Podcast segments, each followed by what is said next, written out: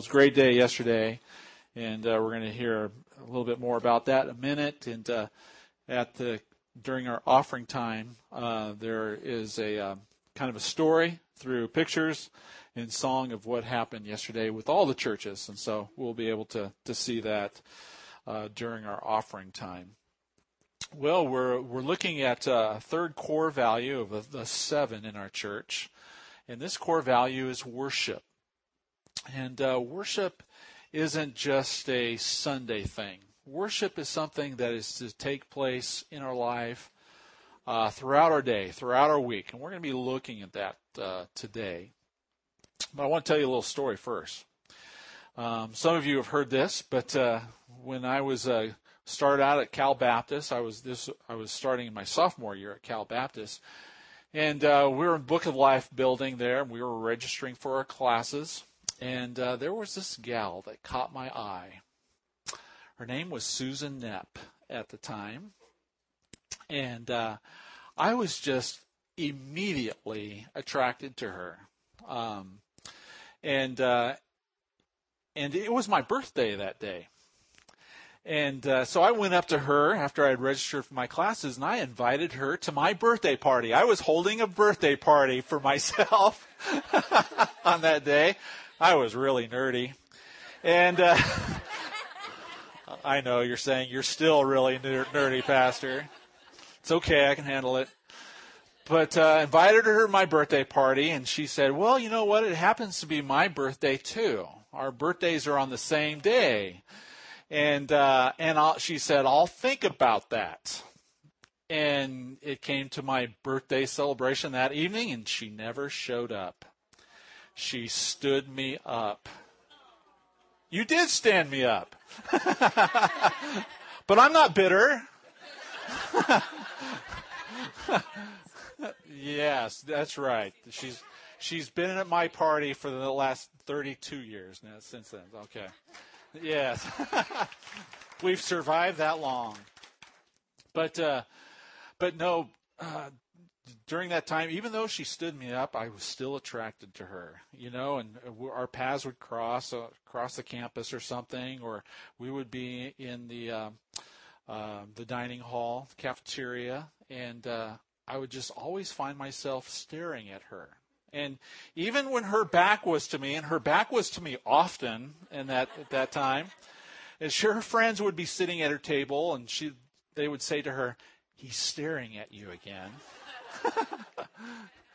but uh, uh, I got to the point where you know I just wanted to take her out on a date. And our first date was to the church that we both joined in San Bernardino, at Emmanuel Baptist Church, and and um, and from that first date, you know, it was just a match made in heaven. You know, I knew immediately, you know, that she was the one. And in fact, I told her a few weeks later that I, two weeks later, that I thought she was the one. But we we courted for three years uh, before we got married. But um, you know, there was never a time, and there hasn't been a time where we've grown tired of each other. I mean, we we enjoy spending time with each other, and um, uh, you know, as we were dating in college, uh, she graduated a year ahead of me because she's a year older than me. uh, but but that year uh, that she she had graduated, I still had my senior year to go. You know what? That was the longest year of my life. I mean, I did not enjoy my senior year um, because I missed her so much, and we spent a lot of time on the phone. You know, we didn't have cell phones back then, so long distance phone calls they were expensive. We broke the bank on long distance phone calls, but we would write letters. She would write almost every day, and I wasn't as frequent, but. Uh, but we longed for those letters from each other. In fact, we still have those letters in a box in our garage that we won't let our children read. as long as we're alive. but uh, but we loved reading those letters. We loved reading between the lines of those letters. In essence, we were abiding in each other's love for each other. I worshiped the ground she walked on, and vice versa. And we're talking about worship today. And that's the kind of relationship that God longs to have with us. That we love Him with all of our heart, soul, and mind. That, that we're thinking about Him throughout the day. That's worship. And that's what we're going to look at this morning. And you have in your outline this morning, if you, you can turn there if you'd like to Hebrews chapter 13. Hebrews 13, verses 14 through 16. The author of Hebrews says this For here we have no lasting city. This isn't our home church. We're just passing through. But we seek the city that is to come. Through him, then let us continually offer up sac- a sacrifice of praise to God. That is the fruit of lips that acknowledge his name. Do not neglect to do good and to share what you have, for such sacrifices are pleasing to God. Two things I want to share this morning from this verse about worship. What is worship? What does it mean when we worship the Lord? Number one, uh, we worship with the sacrifices of our lips with our lips. We acknowledge his name. We acknowledge his nature, who he is in our life. And we do this, the Bible says, continually throughout the day. Just as Susan was on my mind and I found myself daydreaming about her throughout my day, through those boring classes, you know, through the drive or whatever, wherever I was at, she was always on the mind, my mind. That's what we're talking about in our relationship with God. That we're continually worshiping Him with our lips. Now, I want to give you a challenge uh, today. I want to challenge you to do this. You take a day where you just consciously and continually express love and adoration to God through your day and see what God does with your attitude, your perspective on what you're going through. And I'm not just talking about, you know, when things are good. I'm talking about when things are bad. That's when we need to be expressing our adoration and praise to Him most. Because He will give us the strength that we need to get through the difficult time. But look at 1 Corinthians 10 31 says, So whether you eat or drink or whatever you do, do all to the glory of God especially with our lips. The Bible says in 113, Psalm 113, from the rising of the sun to its setting, the name of the Lord is to be praised. Have you ever practiced that regularly? Kara, have you ever practiced that when Sophie's upset, you know, or or you're changing her diaper, or you're folding diapers, or well, do you do real diapers? Do you do disposable? Real diapers. God bless you. Oh, you do the disposable. Good for you. You know, we did the real diapers with Allison for half of Kyle, and uh, never again. When we came across disposables, I mean that was that was match made in heaven. But you know, when you're washing clothes, when you're folding those clothes, you know, you're honoring God. I mean, you're glorifying God. God wants you to be a godly mother you know, and uh, and care and love and nurture your daughter. And as you as you care for her and as you care for the household, you know what? You're doing it unto the Lord. God is pleased with that. And whatever your routine is, if you serve, if you work with a a, a difficult uh, boss or somebody, you don't work for him. You work for the Lord. You do it to the Lord, and and so live have the sacrifice of praise on your lips and say, you know, God, thank you for this job. You know, it's it's difficult right now, but God, you've provided me with this job where I can provide for my family and just offer the sacrifice of praise with your lips. And it's good to do it. It's easy to do it in the good times. You know, tomorrow I'm going fishing. Oh, ha- by the way, happy Fishmas. or Merry Fishmas. Uh, this was the opener of trout season this weekend.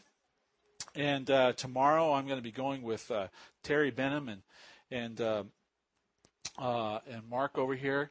Uh, we're going to go fishing, and I know it's going to be beautiful weather, and the, the lake is going to be calm, and uh, you know, and we're going to be just glorifying God all through the day.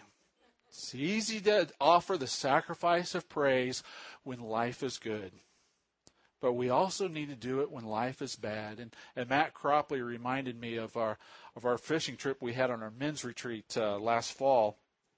Uh, we were in the boat on uh, Gull Lake, and um, there was lightning and thunder and hail. And uh, you know, I should have had the attitude, "Thank you, God, for that lightning bolt about a hundred yards away from our boat, displaying the power of God among us." And Thank you, God, for the hail that's building up on uh, on uh, uh, Terry Benham's back as we fish in this boat. But uh, you know, we just we've got to be willing and able to praise God, whatever our circumstances are. And when you can praise praise the Lord when you're down on your back, or if you're going through a health crisis, or, or you're going through a period of darkness, you're in a deep ditch or valley, that's a real mark of maturity. Matt and Beth Redman, I've mentioned this before, um, songwriter, recording artist. They wrote the song "Blessed Be Your Name." "Blessed Be Your Name" was uh, based on the verse Job 121: "The Lord gave, and the Lord has taken away. Blessed be the name of the Lord." Well, they wrote this song in the midst of having lost um, two babies. Uh, they had two mis- they had had two or three miscarriages. They had very difficult time getting pregnant, and they wrote this song. It said, "Blessed be your name when the sun's shining down on me, when the world's all as it should be. Blessed be your name." And blessed be your name on the road marked with suffering. Though there's pain in the offering, blessed be your name. Do you have the sacrifice of praise on your lips continually for who God is in your life? This is our act of worship. The second way we worship, or what worship is, is worship is the sacrifice, not only with your lips, but with your life. With your life. The Bible says in verse 16, do not neglect to do good and share what you have. For such sacrifices are pleasing to God. So worship is with our lips, and worship is with our hands. And at least 70 of us came together yesterday and we worshiped God with our hands. We had 25 different projects uh, to accomplish, and we were able to accomplish every one of those projects. And um, and we worshipped, we blessed others, and we bless God. This is pleasing unto the Lord. And I just want to take a minute to to allow you to kind of give a testimony of uh, what you saw God do last yesterday. Did anybody? Uh, does anybody want to stand up and uh, share what um, your team was able to accomplish and how you blessed somebody else? Who wants to be the first one? Before that first person stands up, I just wanted to acknowledge those who helped us get our kitchen back in order. I mean, that was that was a huge task, and how thankful I am for our Romeo ministry.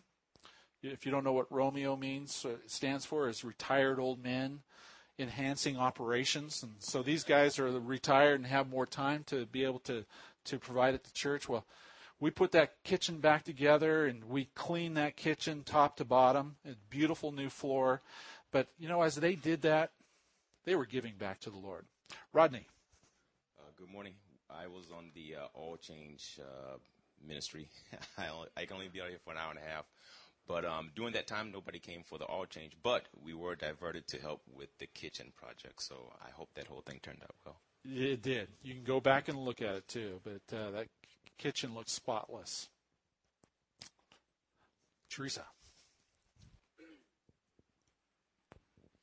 We went to uh, fix a gate yesterday for a lady that um, was unable to do it. And what I got to see yesterday was my husband um, and his sons work together for the first time.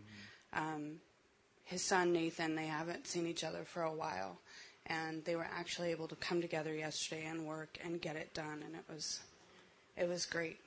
It was awesome time together. And that was an act of worship. God's been doing so much through your family these days, and uh, it was an opportunity for you to to give back to Him.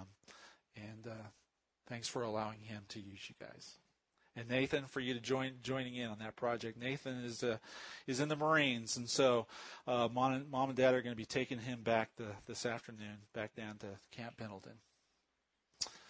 Who else wants to share?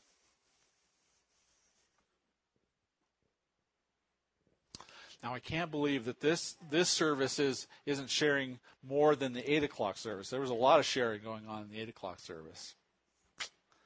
What were you going to say, Nicole?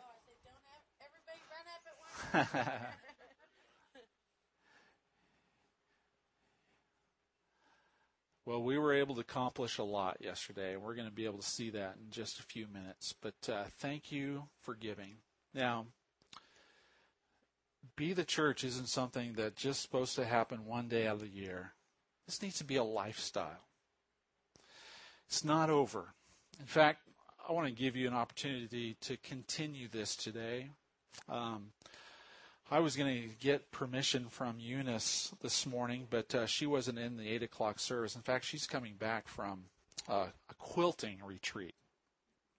But uh, you all know John Gilliland. You know how much he does for the church and the school.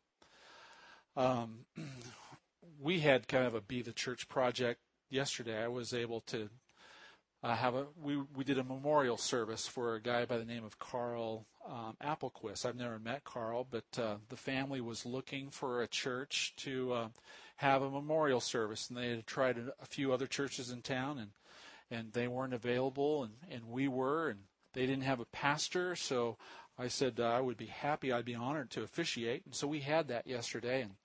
Um, a lot of people there, a lot of people heard the gospel, lots of seeds were planted. But uh, John Gilliland was um, uh, helping usher for that service, and uh, he wasn't looking very well.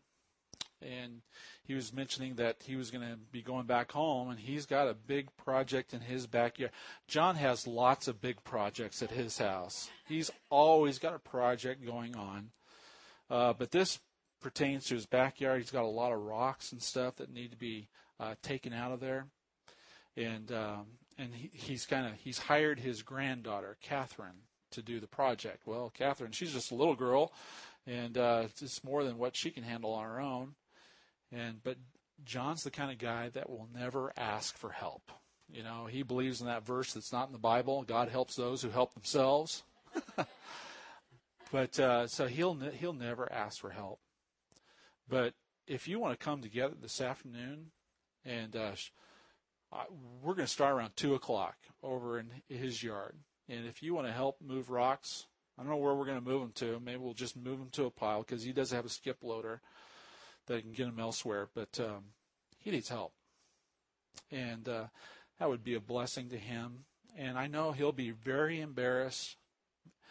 Um, thankful, yeah. But it's it's kind of like what I'm getting to at the end of the message. I think I think people show up in droves at his house because they know how much of a giver John is and what he's done for this church and school over the years. And and they want to give back to him. And that's the way it is in our relationship with Christ. We want to do good with our hands. We want to give the sacrifice of praise with our lips when we understand all that Jesus has done for us. It's, it's not something we want to do grudgingly because of the gospel that's impacted our life. It changes us. And we want to serve Him and others. And we'll have an opportunity to do that this afternoon at John Gilliland's house. So if you want to join us, I don't know what the address is. Um, I'll, if you follow me on Facebook, I'll post it on Facebook. But if you want to join us at 2 o'clock, um, I'd love to be a blessing to him. And um, that'll just be a great thing. Let's go on. The heart of worship. What is the heart of worship? The heart of worship is a surrendered life. When our life is surrendered to Him, we want to offer the sacrifice of praise. We want to do good. Romans 12 says, I appeal to you, therefore, brothers, by the mercies of God, to present your bodies as a living sacrifice, holy and acceptable to God, which is your spiritual worship. Do not be conformed to this world, but be transformed by the renewal of your mind, that by testing you may discern what is the will of God, what is the good and what is good and acceptable and perfect. When we put our bodies on the altar as living sacrifices, not dead sacrifices, but living sacrifices, he is most glorified. This is our ultimate act of worship. And as we've been going through experiencing God, and as we've been looking at God's activity around us and seeing this as, as our invitation to join Him, sometimes those invitations can be somewhat confusing. And we don't see the big picture, and it may not make sense, but God's telling you to get involved. And it doesn't make oftentimes it won't make sense, my friend. You know, there's many instances in the Bible where it didn't make sense, but they obeyed. And God was glorified. I hope you have it in your outline. You have some uh, biblical characters there. Peter. You know, Peter had been out fishing all night and hadn't caught a thing, unlike what's going to happen to me tomorrow, okay? But he was tired, he was exhausted, and after Jesus had preached his sermon, uh, Jesus told Peter to go out a ways and cast your net on the other side of the boat. Jesus or Peter told Jesus, Jesus, there's no fish there. We're the fishermen. You're telling us how to fish. And Jesus said, cast your net. And Peter said, well, if it's your will, I will obey. And he cast his net on the other side of the boat and the haul was enormous. It didn't make sense, but Peter obeyed and God blessed. He did the same thing with Noah. Told Noah to build a boat. Noah says, What's a boat? Well, it's I'll give you all the details here, but I want you to build this boat. Why, God? Because it's going to rain. Noah says, What's rain? Never rained before. Well, I'm going to I'm not pleased with mankind, and I'm going to send destruction on the earth, but I'm going to save your family, and I'm going to save the animals. It didn't make sense to Noah. He didn't see the big picture, but he he obeyed. And God spared, and God started over, and he started with Noah's family. Abraham. Go to a land that I'm going to show you. Leave everything, Abraham, and go where I will show you. Where am I going, Lord? I don't, you don't know. I can't see it, but I'll tell you when you get there. Obey, Abraham obeyed. Mary and Joseph. Mary, you're going to be the mother of the Savior of the world. And you're not going to know a man. You're going to be conceived by the Holy Spirit. That made no sense. But Mary surrendered. Mary obeyed. And Joseph obeyed, even though people were saying that she had cheated on him or they had been doing things before marriage. It wasn't the case. But Joseph and Mary obeyed when it didn't make sense. In going through that experiencing God study, there was a pastor in Kentucky, a director of missions. And God had done incredible things through this impoverished community. But every every time something came to this director of missions' attention, that uh, there was a need that needed to be met, that pastor said, "Okay, we'll do it." They didn't have the resources, they didn't have the means, they didn't have the manpower, but if God is telling us to do this, He's going to provide the way. He's going to provide the means. And it's an incredible testimony. And I encourage you to go back and listen, watch that testimony if you if you have, haven't. But it didn't make sense. But he was living a fully surrendered life. A fully surrendered life, Christian, is a person who fully trusts God. If God tells you to do something, that person believes that God is going to meet that need, even when it doesn't make sense. Do you have a fully surrendered life? You know, I think one great example outside of Jesus Christ himself is Martin Luther King. You know, a fully surrendered person is a very powerful, influential leader. And here's Martin Luther King, who loved Jesus Christ with all of his heart. He was seeing the oppression and the injustice and the racism towards African American people.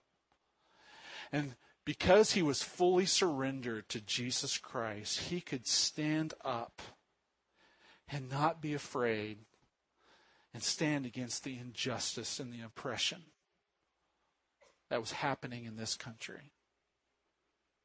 Because he fully trusted God and did what didn't make sense. You know, he was going to stand up against the the government in peaceful means, in humble means, God did incredible things through him. Because he fully trusted God. He lived a totally surrendered life to God. He was a living sacrifice. He had already chosen to die for his Lord and Savior before he was murdered, assassinated. That is a fully surrendered life. That is the life that God would have us live. And my encouragement to you, church, my encouragement to you, Christian, is don't wait until you're retired to live that fully surrendered life. You know, I was talking to a couple just a few weeks ago talking they're talking about how busy they they are. and They both have full-time jobs and and they're really working hard towards retirement. I mean, they want to build up their savings so that they can uh, retire and um, and live comfortably and not be stressed and anything like that. My my my encouragement to you is don't wait until retirement to live your life for God. It will never get there. The Bible knows nothing about retirement. Nothing. And yet, that seems to be such, such a stronghold in so many people's lives. The Bible says that we cannot serve God and money. The Bible says in Matthew chapter 6:21, "For where your treasure is, there your heart will be also. Where's your treasure today? Is it in your savings account? Is it your 401k? Is it in your future? Or is it in God right now? Why? Why are we to worship with our lips, with our hands? Why are we to live this fully surrendered life? It all comes down to the cross. It's because of what Jesus did for us. Go back to Hebrews chapter 13 for just a second. Verse 12. I didn't read verse 12. But the Bible says, So Jesus also suffered outside the gate in order to sanctify the people through his blood. Therefore, let us go to him outside the camp and bear the reproach he endured. For here we have no lasting city, but we seek the city that is to come. Through him, then, let us continually offer up a sacrifice of praise to God. That is the fruit of lips that acknowledge his name. Do not neglect to do good and to share what you have, for such sacrifices are pleasing to God. We do this because Jesus has given his all for us. He didn't shed part of his blood.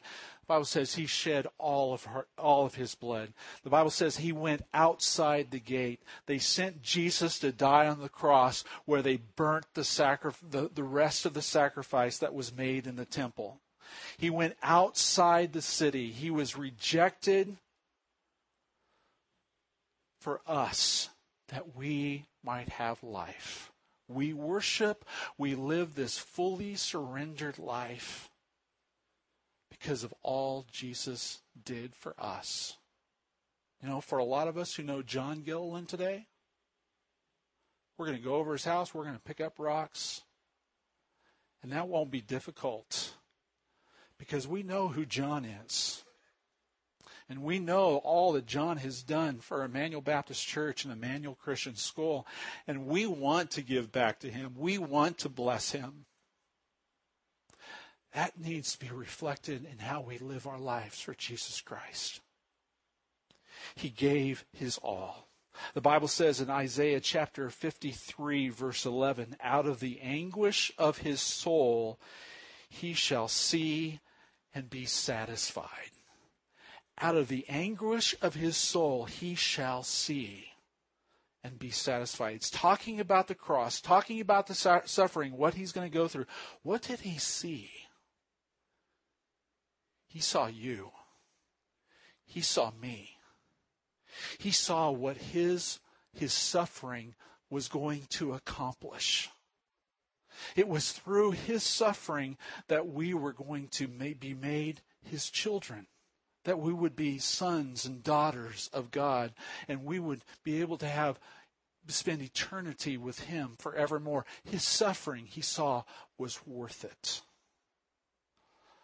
Look at 1 Peter chapter 2 verse 9. You, we don't have time to turn there. Let me just read. 1 Peter 2 9 says, But you are a chosen race, a royal priesthood, a holy nation, a people for his own possession that you may proclaim the excellencies of him who called you out of darkness into his marvelous light. Once you were not a people, but now you are, are God's people. Once you were not received, you had not received mercies, but now you have received mercy. The Bible says we are his possession. Peter is taking that phrase from Exodus chapter 19 where the children of Israel were God's holy people, his holy nation, a kingdom of priests. And Moses says, his treasured possession. My friend, we are Christ's treasured possession. He treasured us so much, he went to the cross and gave his all that we might have life. And the least we can do, Christian, is treasure him back. And so we worship. We sacrifice with our lips and we sacrifice with our hands in doing God good to others. In this, God is well pleased. And that doesn't just happen in this worship service. It happens throughout the week. Be looking for God's invitation this week. Is there someone that you can bless at work, to do good to at work? Is there a neighbor you can do good to? Take a meal to? Whatever. Let God use you. Let's pray.